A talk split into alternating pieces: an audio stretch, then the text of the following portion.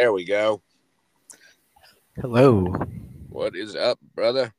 Yo, can you hear me good? I can hear you. Welcome, everybody, to the B-Team Podcast. I am Josh, and I am here with Brendan. Hello. We are here to discuss the rarely seen, rarely talked about 1974 Messiah of Evil.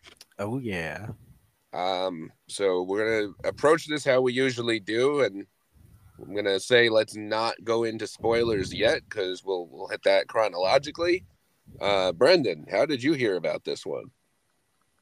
I believe I first heard about it through you, if I'm not mistaken. Knew pretty much next to nothing. Then, you know, I left me a good LA theater trip, and Quentin Tarantino's theater was showing a brand new 35 millimeter print of it, and I was like, hey, let's see it. Let's see what this is all about. And that's how I came to see it, and went in seeing it like literally knowing, like, not, all my information about the movie came from the poster. Mm-hmm. And yeah, that's how I came about seeing this for the first time.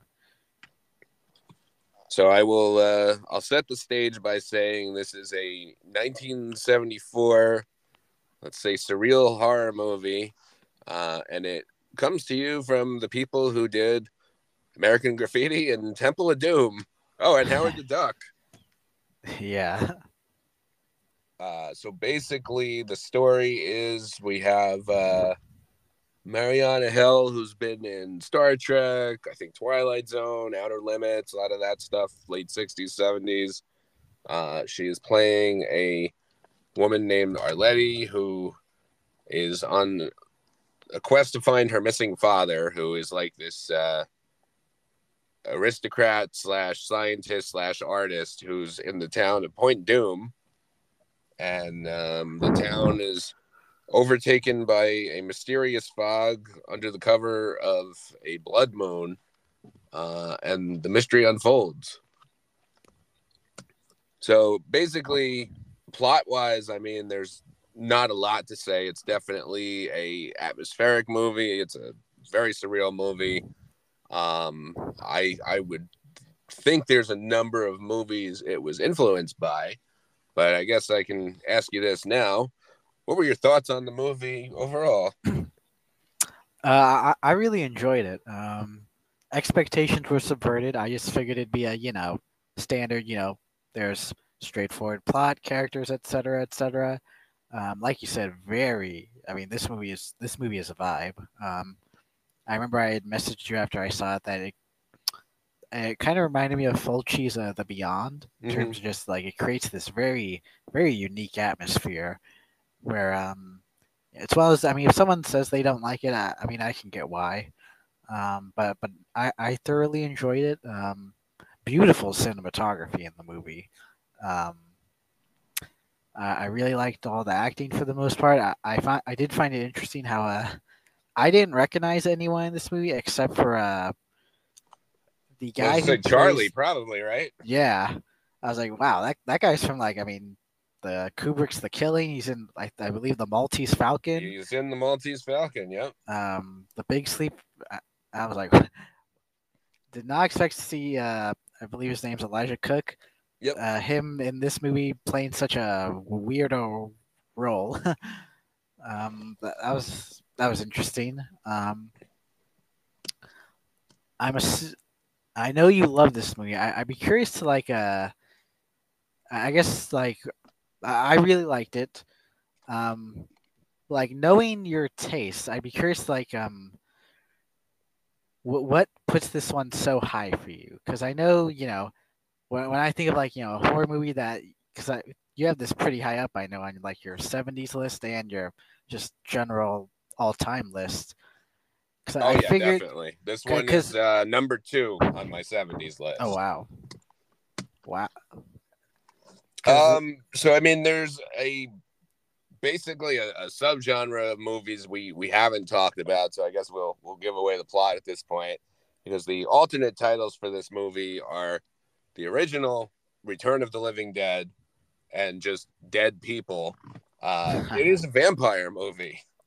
But much like From Dusk Till Dawn, which I can definitely see Tarantino was influenced by this one, we don't really find that out pretty much until the third act, almost the very end. There are some occurrences throughout. There's some weird cannibalistic people. It might be a cult, might be something going on, but it's vampires. And what's really crazy to me, because like, you know, it's definitely standalone. There was no follow-up. Legacy-wise, this thing is not regarded well. This is like an actual cult movie. It's not a super popular movie like Halloween 3, where it always had fans, it always had detractors, and now people are like, oh, everybody always loved it. It's just, it's a cult movie. No, this is a cult movie. This is a movie like Blade Runner that has like maybe 40,000 fans. The Blu-ray that I have is actually from 2013. It was Code Red did, I guess, the 45th anniversary. So there is a new one, hopefully right around the corner. I think it's been announced. I don't remember who's doing it. But outside of, you know, when it gets theater play, this is something you'll find on like riff tracks and like, you know, absolutely for free on YouTube. There are people trashing it left and right. It's regarded as like a midnight movie that's just absolutely terrible. I don't agree with that. So as far as the subgenre of like what I would call surreal erotic vampire movies, I've done some solo reviews of my favorite French horror director. It's Jean Rollin, or as Justin would say, Jean Rollin. And I don't think you've seen any of his stuff. He's got some really fun, campy 80s stuff that I would highly recommend. But his original stuff is all surreal vampires. Started in the 60s, and then he hits his stride in the early 70s. And then in, I believe it's a British film. It might be French and then half Italian. Daughters of Darkness in 71 or 72 is like a then modern Elizabeth Bathory story. And they really kind of bridge the gap from the old, you know, universal horror gothic vampire, which carried in through Hammer, into this new modern, like basically erotic vampires, and they're all like swingers, and then that goes into the whole like lesbian vampire thing. But there was a boom of these movies. So, you know, what was it? William Huck and Gloria Katz wanted to cash in on that, and I guess they were huge fans of Romero's Night of the Living Dead, because they said that was their biggest inspiration. And that originally they were going for ghouls, because in the original movie they're not actually called zombies, they're called ghouls, and they're kind of written as ghouls. And then they basically were just like, oh, you know, we got the moon, let's just do a vampire thing. What I love about it is it's kind of a wraparound frame story in the vein of the original Invasion of the Body Snatchers, definitely something like In the Mouth of Madness. It's definitely got a noir vibe to it. And you can see a lot of inspiration on things like Resident Evil and definitely Silent Hill, the whole like town covered in fog and the waves and everything. And we keep going back to like she finds her father's diary, and rather than just like reading it outright, she will like keep going back to it in like voiceover narration throughout, as we get more and more of the story filled in, as more and more people are like mysteriously dying. Because it's not just like this woman wandering around town. Like first she goes into the town, she goes to the gas station, and then the albino guy shows up, and he's already got a dead body in his truck. Then he goes back and he kills the gas station attendant. And this all happens, like almost every kill in this movie happens off camera, but they're all very atmospheric and very effective.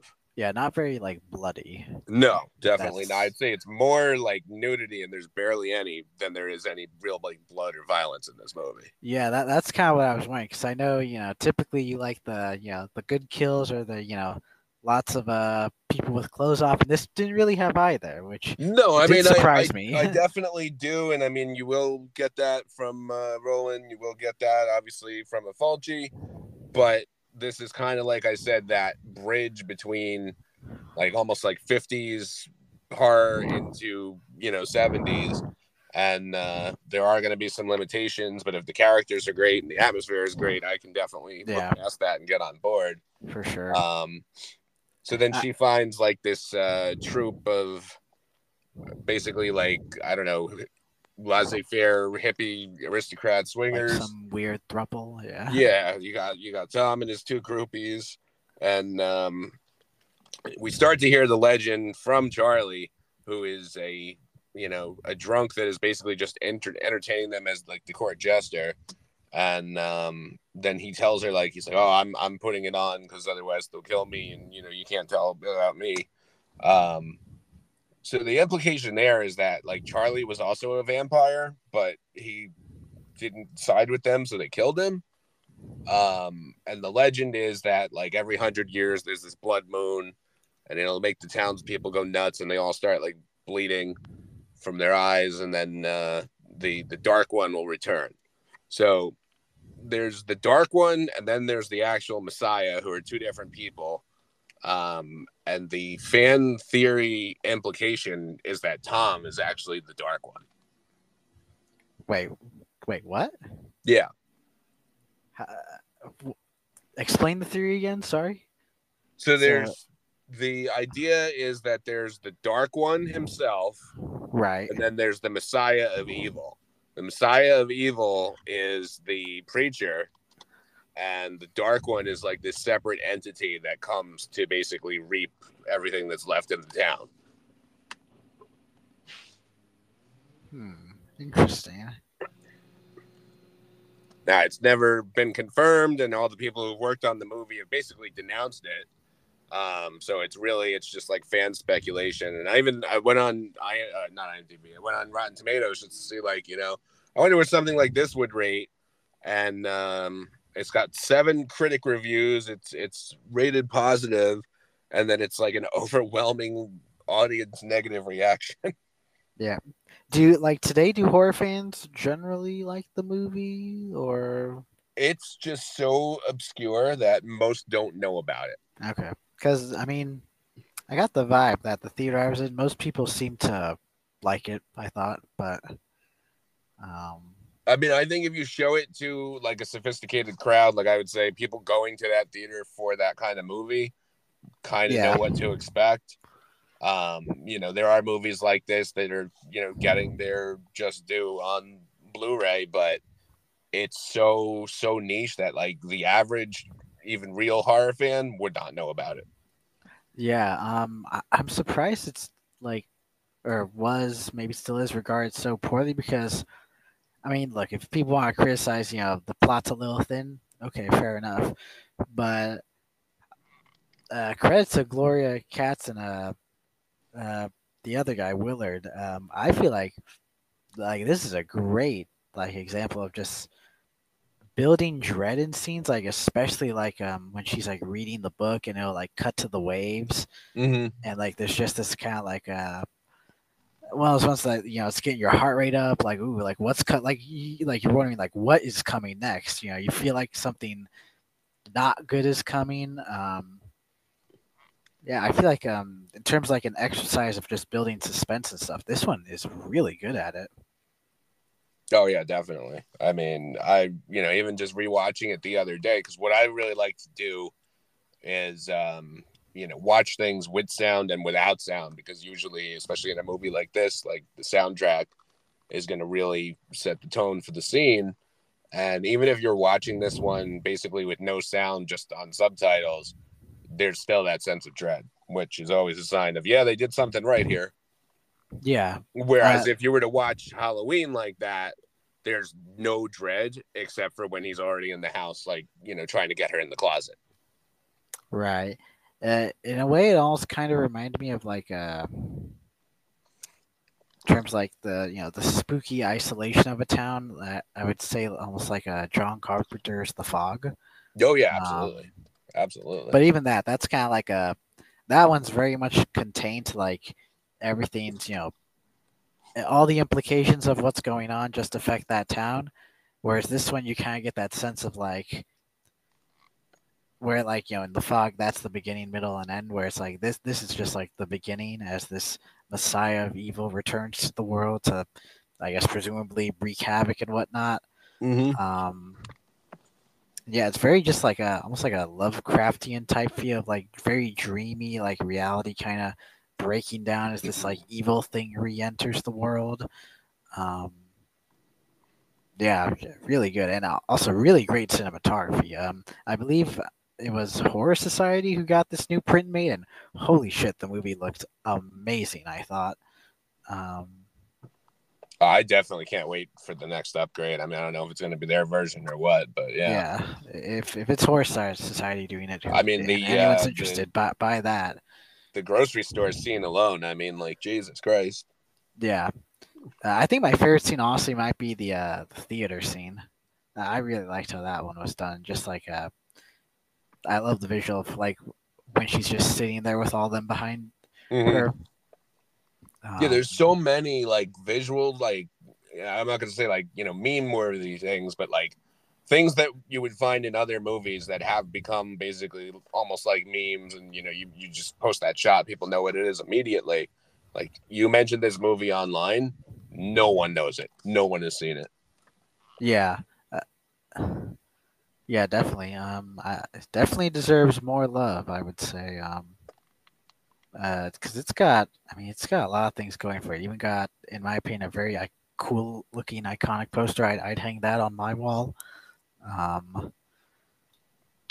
Yeah, I guess in terms of negatives, I mean, for me, I wouldn't say the plot's negative. I actually really like the character of what's her name, Arletty and Tom, but his two side chicks, I'll be honest, I found them very disposable and not memorable at all.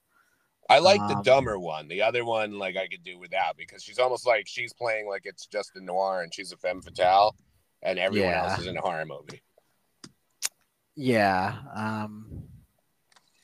Yeah, that's fair.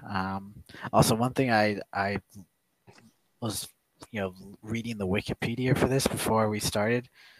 Apparently, you see someone killed at the beginning of the movie, right? Mm-hmm.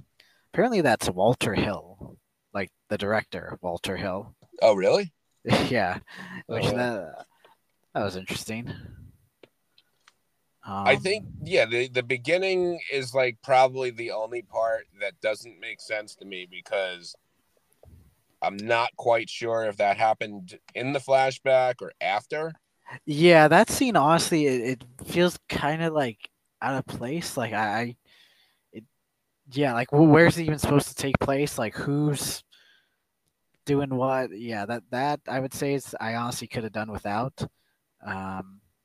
Like, it felt like they just wanted a scene to like kick off their movie, but when I started thinking about it, I'm like, oh, well, this is like the opening scene of Jaws, and it's more effective there. Oh, this is like, you know, pretty much literally every slasher, but I'm like, oh wait, all those things came after. So it's like, is this the first movie that really did this? I mean, you know, yeah, like Hammer Dracula, the opening scene, you have like just blood dripping on the grave, but that's not like really happening. That's just to set up the credits. So I mean, it's effective, but it doesn't make any sense in context of the movie. Yeah, yeah. Honestly, I could do with that. While that opening scene, I'm not the biggest fan. I love the ending of this one with her in the asylum, and the narration in this movie. I feel she, what's her name, Mariana Hill, she nails it. Like, just hits a good tone with it. And yeah, this is one where initially I was like, yeah, I like that, but it's kind of, the more I think about it and just rewatching some scenes, it's growing on me more. Definitely want to like rewatch it in full sometime soon. I mean, I think she's the biggest strength of the movie, because, you know, she's not a super famous actress. She's not playing it with like, you know, total confidence and like, oh, I'm a bitch. It's like, she's just like basically a lost child going through the motions, and like, she has no idea what's going on at any point. And then when she figures it out, it's too late. Yeah. Like, even the scene in the art gallery with the blind woman, and she's just like feeling up her face, and Like, you're like, all right, why is this happening like this? And she's just kind of like, you know, well, I wanted to buy my father's stuff, but it was gone. And then Tom's like, oh, we bought it all earlier, or they wouldn't sell it to us. And she's like, you know, basically just takes his word for it, you know, doesn't even put up a fight. Right. So another one that I think you'll like, even by suggesting it, it's going to be a spoiler, although I'm not going to tell you the actual direction it goes to. I believe it was 81, Dead and Buried. Dead and Buried. Also features a beach and waves, surprisingly. I'll have to check that out. But yeah, no, I mean, this one, it sadly has not gotten its just due. What blew my mind was, you know, we're big Mike Flanagan fans, and we were watching Midnight Mass, and probably by like the second episode, I'm sitting there and I'm like, holy shit, is this what I think it is? And I turned to Sarah and I was like, I think this is like either a prequel or a remake to Messiah of Evil. And she's like, what the hell is Messiah of Evil? I was like, oh, we'll watch it later. And as the show went on, like, I mean, they never came out and said it. It's not Point Doom, and I think it was set, like, in modern times. But, like, holy shit, it's the same story, right down to the people, like, bleeding out of their eyes, and there is a Messiah of Evil, and there is a blood moon, and there is a rogue creature who's been alive for, like, 100 years. And, I mean, it was... I'm like, Mike Flanagan, like, you didn't rip this off. You did a fan fiction prequel. Like, what the fuck?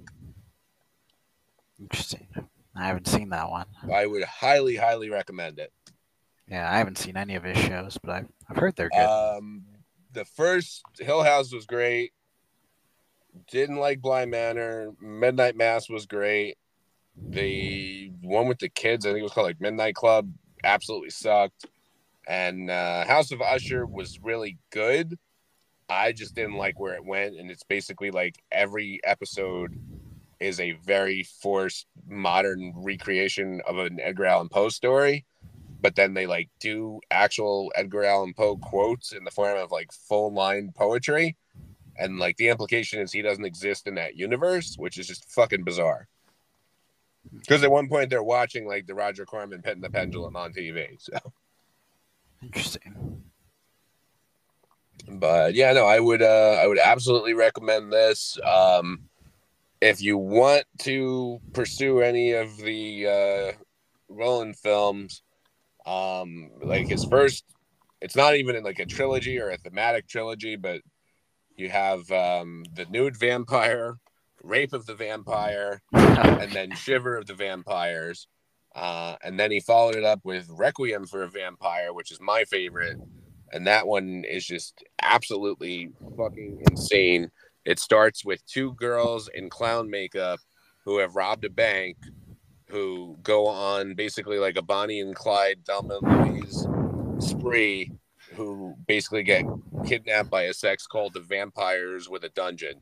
It's literally insane. Let's check those out. He does a lot of really surreal stuff. And then in the 80s, he did like really fun, campy stuff. So his best of the 80s probably be Living Dead Girl or Night of the Hunted.